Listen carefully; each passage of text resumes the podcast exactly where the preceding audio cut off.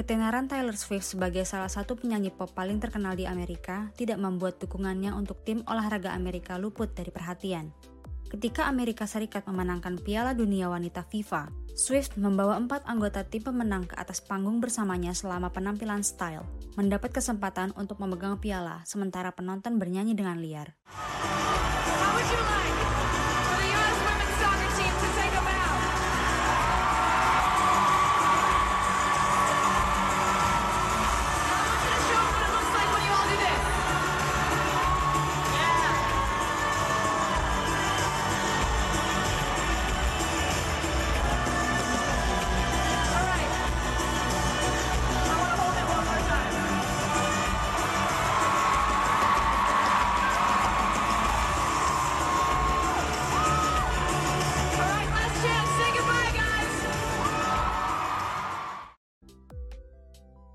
Selama beberapa tahun terakhir, Swift mengalami lonjakan popularitas dengan merekam ulang lagu-lagu hits selamanya, bersama dengan pencapaian dan penghargaannya yang terbaru.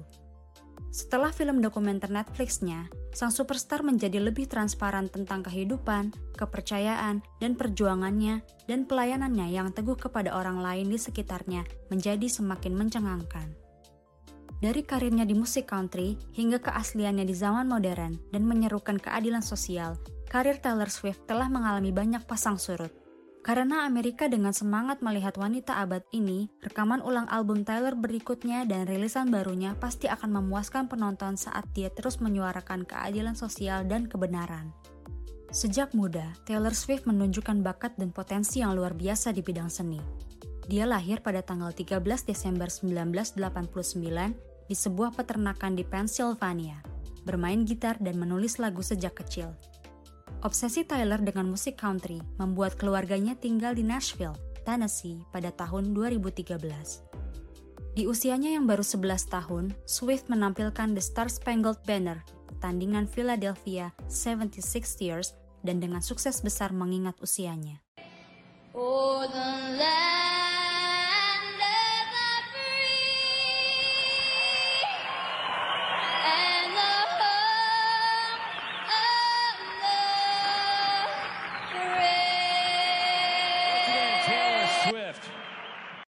Dia menyanyikan lagu itu lagi tujuh tahun kemudian dengan gitar bertabur perak dan kepribadian country yang sehat. Di usia 15 tahun, Swift menandatangani sebuah kesepakatan dengan Big Machine Records. Meskipun awalnya ada keraguan mengenai usianya, dalam hitungan waktu, dia akan membuktikan kemampuannya siap untuk industri ini. Pada tahun 2006, Swift merilis lagu country pertamanya yang berjudul Tim McGraw, sesuai dengan nama penyanyi country terkenal. Sejak saat itu, lagu-lagu Swift merupakan penggambaran yang jujur tentang kehidupan, pikiran, dan perasaannya. Dan kebetulan lagu-lagu itu beresonansi dengan seluruh dunia. Pengalaman saya adalah ketika kesalahan saya membawa saya kepada hal terbaik dalam hidup saya. Dan merasa malu ketika kalian mengacau adalah bagian dari pengalaman manusia. Bangkit kembali, bersihkan pikiran, dan lihat siapa yang masih ingin berteman denganmu dan menertawakannya. Itulah anugerah. Di masa itu, ketika saya ditolak atau dikesampingkan, tidak dipilih, tidak menang, tidak lolos. Melihat ke belakang, rasanya momen-momen itu sama pentingnya. Seperti saat saya diterima. Tidak diundang ke pesta dan diajak menginap di kota asal saya membuat saya merasa sangat kesepian. Namun karena merasa sendirian, saya berdiam di kamar dan menulis lagu yang kemudian memberi saya tiket ke tempat lain. Saat eksekutif label rekaman di Nashville, memberitahu saya bahwa yang mendengarkan musik country hanyalah ibu-ibu rumah tangga berusia 35 tahun dan tidak ada anak usia 13 tahun dalam daftar mereka. Membuat saya menangis di mobil dalam perjalanan pulang. Tapi kemudian saya memposting lagu-lagu saya di MySpace dan ya, MySpace. Lalu saya mengirim pesan dengan remaja sebaya saya yang juga menyukai musik country. Tapi tidak ada satupun yang bernyanyi dari sudut pandang mereka. Saat wartawan menulis secara mendalam, yang sering kali kritis perihal bagaimana pandangan mereka terhadap saya, membuat saya merasa seolah hidup dalam simulasi yang aneh. Namun, itu juga yang membuat saya melihat ke dalam diri untuk mempelajari siapa saya sebenarnya. Tidak lama kemudian, Swift menjangkau banyak sekali penonton. Dua tahun setelah singlenya dikeluarkan, Taylor menghadiri Academy of Country Music Awards untuk mendapat gelar penyanyi wanita terbaik tahun ini. Sejak itu, hampir semua albumnya telah mencapai status platinum. Bahkan pada tahun 2014 ketika tidak ada artis lain yang memperoleh gelar tersebut. Pada tahun 2018, setahun setelah perilisan album Reputation, Taylor meninggalkan Big Machine Records setelah menandatangani kontrak dengan mereka 13 tahun lalu, ketika dia baru berusia 15 tahun. Dalam pencarian lingkungan yang lebih bebas, dia memutuskan untuk bekerja sama dengan United Records dengan mempertimbangkan keinginan khusus. Jika dia memproduksi musik untuk rekaman tersebut, dia akan mempertahankan kepemilikan semua albumnya yang tidak bisa dikatakan tentang enam album pertamanya, dan akan menerima kompensasi untuk angka streaming. Tyler adalah musisi wanita pertama di Grammy yang membawa pulang dua dan kemudian tiga penghargaan Album of the Year. Dengan rentetan penghargaannya yang dimulai pada tahun 2009, tiga tahun setelah album pertamanya dirilis. Sekarang Swift memegang 11 Grammy di gudang senjatanya. Telah dinominasikan untuk tidak kurang dari 41 penghargaan secara total, semua penghargaan ini benar-benar diperolehnya. Artis ini telah menjual 30 juta album dan terus bertambah.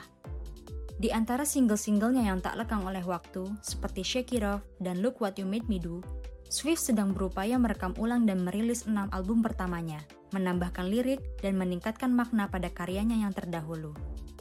Sejauh ini, hit terbesarnya dalam album ini adalah kreasi ulangnya dari All Too Well, sebuah lagu putus cinta yang diperpanjang hingga 10 menit. Para ahli teori meyakini bahwa lagu ini mengenai hubungan sikatnya dengan Jake Gyllenhaal, yang berakhir dua tahun setelah lagu tersebut dirilis. Swift dan Gyllenhaal pertama kali terlihat bersama dalam sebuah episode Saturday Night Live di mana Emma Stone menjadi tamu kehormatan. Beberapa minggu kemudian, Pasangan itu terlihat berjalan-jalan di kota New York sekitar Thanksgiving, dengan Tyler mengenakan shawl merah. Di sepanjang lirik lagu, shawl itu selalu ada, seolah menegaskan tentang siapa yang ditulis Tyler. Secara keseluruhan, baik mendengarkan lagu country lawasnya atau lagu pop barunya, tidak diragukan lagi bakat Swift yang terlihat, dan iramanya yang menarik. Jelas tidak mengherankan bagaimana Tyler mendapatkan ketenarannya. Selama sebagian besar karirnya, Swift tetap diam tentang sikap politiknya untuk menghindari konflik dengan penggemarnya. Sekarang, lebih percaya diri dari sebelumnya. Swift telah membuat suaranya terdengar di luar single hitnya. Di belakang panggung setelah konser, DJ David Mueller meraba-raba Swift, dan Swift bertekad untuk melawannya. Di sampingnya berdiri mantan pengawalnya, yang melihat kejadian itu dan ibu Tyler, Sementara, Miller menuntut 3 juta dolar untuk klaim dugaan menghancurkan karirnya. Swift hanya meminta kompensasi 1 dolar, sebuah simbol kemenangan untuk hak perempuan. Kejadian itu tidak hanya membuat Swift trauma, tetapi juga momen yang memicu advokasinya. Dengan menyumbang ke yayasan amal seperti The Joyful Heart Foundation, penyanyi itu menentang kekerasan seksual untuk mendorong kesetaraan. Tetapi seruan unjuk rasa Swift tidak berhenti pada perempuan. Di media sosial dan dalam produksi yang lebih besar, Tyler menyuarakan kepeduliannya pada hak minoritas lainnya di Amerika. Single Swift, You Need to Calm Down, tidak perlu diperkenalkan lagi. Lagu ini terus-menerus dipuji sebagai lagu kebangsaan untuk hak para gay, dan itu bukan hanya kata-kata kosong. Di akhir video musiknya, Swift menghubungkan penggemarnya dengan petisi change.org yang mendukung The Equality Act, sebuah undang-undang yang memastikan perlakuan setara terhadap lesbian, gay, biseksual, dan transgender, plus warga negara di tempat kerja dan daerah pemukiman. Dukungan Swift berlangsung selama masa kepresidenan Donald Trump ketika undang-undang itu ditolak. Tiga tahun kemudian, Kongres telah mengesahkan Undang-Undang Kesetaraan Perkawinan dan kemajuan signifikan telah mempermudah semua orang untuk menjalani hidup mereka. Saya tidak bisa memilih seseorang yang tidak mau memperjuangkan martabat seluruh warga Amerika, apa pun warna kulit, jenis kelamin mereka, atau siapa yang mereka cintai. Ini bukan norma tendensi saya. Miss Americana, film dokumenter Swift di Netflix, mengungkapkan perjuangan lama sang penyanyi dengan gangguan makan, yang disebabkan oleh status ketenarannya dan pertempuran dengan citra diri.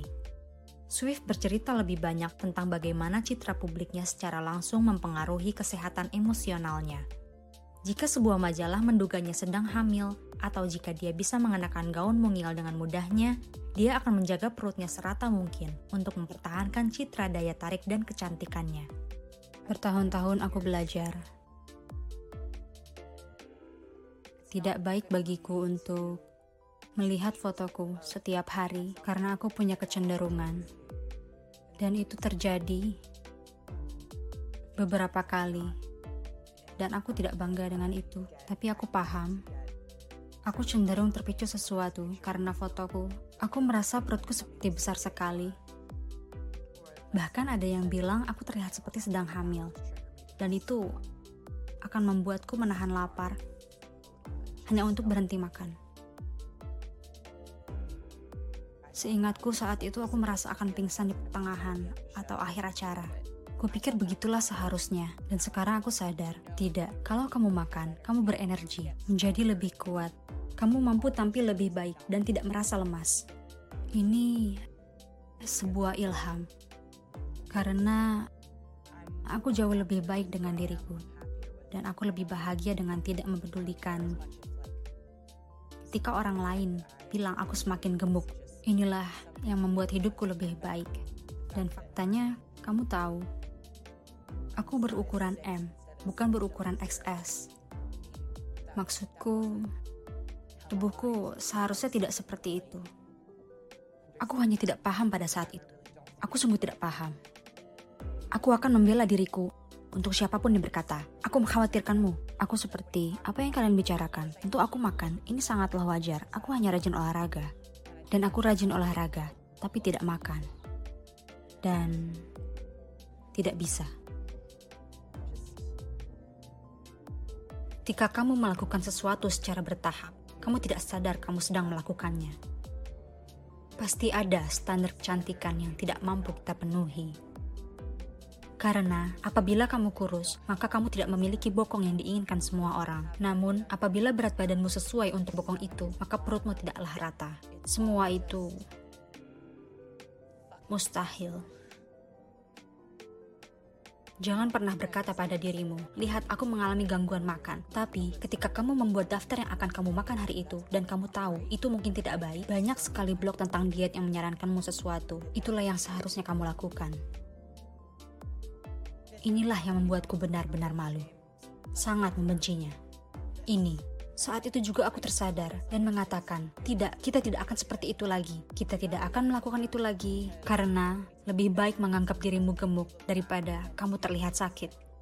Dan kita tidak melakukan itu lagi, merubah pola pikir kita dan tidak melakukannya lagi. Itu tidak baik untuk kita. Sementara, beberapa foto atau komentar akan memicunya untuk kelaparan dari waktu ke waktu. Pengakuannya bahwa menjadi sehat lebih baik daripada terlihat kurus adalah pencapaian yang sangat besar. Selain pertarungan harga diri pribadi, Swift telah berjuang dengan biaya yang harus dikeluarkan untuk dikenal di seluruh dunia. Dengan stasiun berita dan ratusan juta pengikut media sosial yang mengikutinya, sepertinya selebriti ini tidak bisa istirahat. Mengagumkan seperti karyanya, Taylor Swift telah menambahkan filantropis ke dalam resumenya, berkat sumbangan dan dukungan suaranya dari berbagai organisasi dan penyebabnya.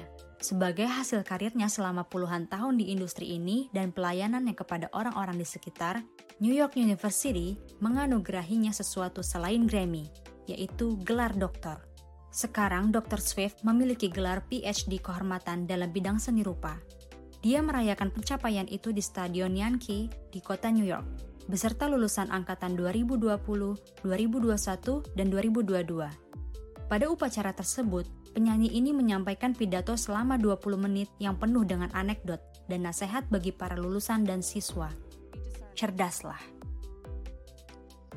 Kedua, belajarlah hidup berdampingan dengan rasa jijik. Sekeras apa pun usaha Anda untuk tidak merasa jijik. Anda akan melihat kembali kehidupan Anda dan kembali merasa jijik.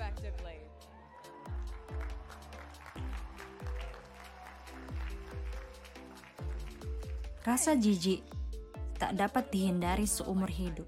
Bahkan istilah jijik mungkin akan dianggap menjijikan suatu hari nanti. Saya berjanji, Anda mungkin sedang melakukan atau memakai sesuatu yang akan Anda lihat kembali nanti, lalu menyadari itu menjijikan dan lucu.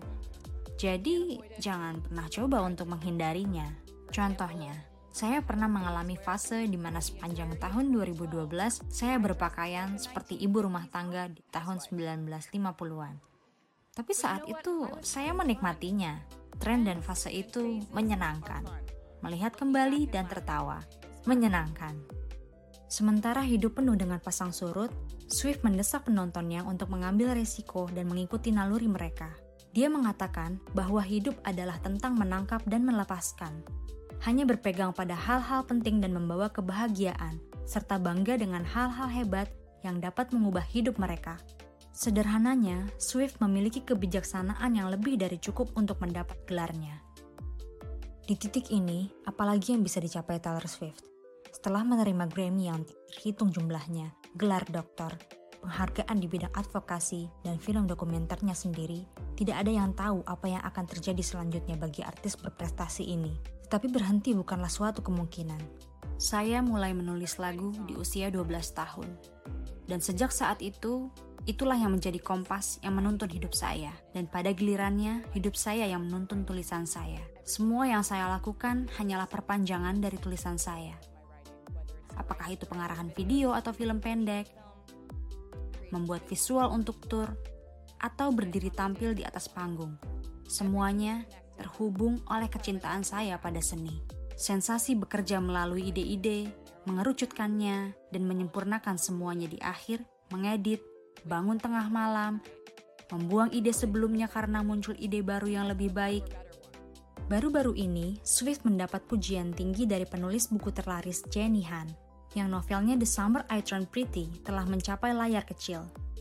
Kisah cinta yang emosional ini menampilkan beberapa lagu Swift, termasuk The Way I Love You selama adegan menari antara dua pemain utama, dan This Love selama ciuman pertama mereka. Ketika Han melanjutkan untuk memproduksi serial ini, dia mengatakan bahwa menampilkan lagu-lagu Swift adalah impian terbesarnya. Lagi pula, mendapatkan karakter Belly dan Conrad dengan tepat dapat tercapai dengan mendengarkan Fearless berulang kali. Musik Swift telah membantu untuk mendapatkan emosi dan karakter dengan tepat. Lagu-lagu dan komposernya menunjukkan kecintaannya pada dongeng. Secara keseluruhan, Taylor Swift adalah inspirasi di dunia musik dan di luar itu. Coba saja dengarkan salah satu lagunya tanpa terngiang-ngiang di kepala. Karena Swift terus merilis dan merilis ulang lagu-lagu hebat sambil menyatakan dukungannya untuk orang lain. Pengaruh dan pencapaiannya akan tumbuh seiring dengan angka rekamannya. Mungkin di masa mendatang, Swift akan mengejutkan penggemarnya dengan cara baru saat dia berusaha untuk menjadi ikon yang dapat mereka dukung.